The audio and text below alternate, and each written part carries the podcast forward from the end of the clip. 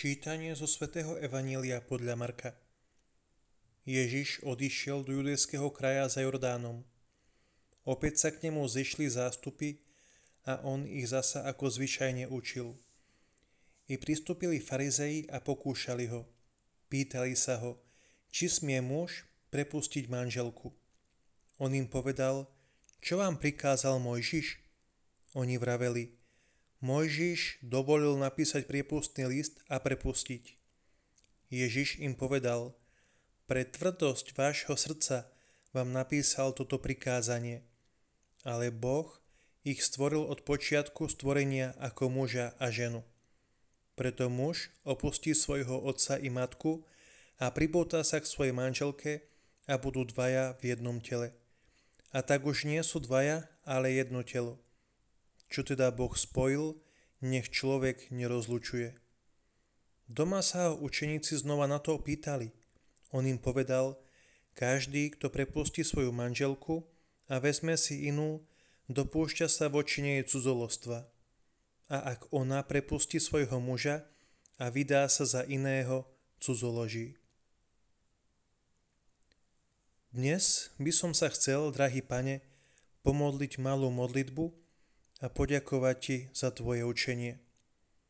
Učil si s autoritou, kedykoľvek ti to dovolili a využíval si všetky príležitosti. Chápem, pane, že tvojim základným poslaním bolo vlastne odovzdávať Otcovo slovo. A ty si to aj robil. Dnes, keď som pripojený na internet, ťa, pane, chcem poprosiť o zo pár vecí. Poprvé, Chcem prosiť o schopnosť naučiť sa to, čo učíš. A po druhé, chcel by som, aby som to vedel učiť sám.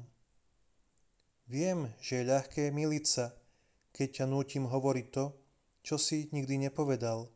A so zlomyselnou odvahou si želám, aby si hovoril to, čo sa mi páči.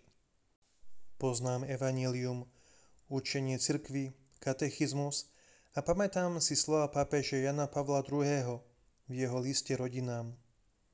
Program utilitarizmu, založený na individualistickom chápaní slobody, slobody bez odpovednosti, je opakom lásky, a to aj ako výraz ľudskej civilizácie posudzovanej ako celok. Pane, zlo moje srdce, ktoré túži po takomto šťastí, a nechaj ma vo svojej boskej pravde, ktorú tak veľmi potrebujem. Z tohto pohľadu, ako z vrcholu hory, vidím, že ty hovoríš o manželskej láske, ako o láske, ktorá trvá na veky a že cudzolostvo ako hriech, tak aj každé iné ťažké previnenie voči tebe, ktorý si pánom života a lásky, je nesprávnou cestou k šťastiu. Každý, kto prepustí svoju manželku, a vezme si inú, dopúšťa sa voči nej cudzolostva. Pane, Ty nás stále učíš, že mimo správnych ciest nebudeme môcť nájsť práve šťastie. Ježišu, nauč nás to od znova. Ďakujeme Ti, Ježišu, že nás učíš pravdivej ceste.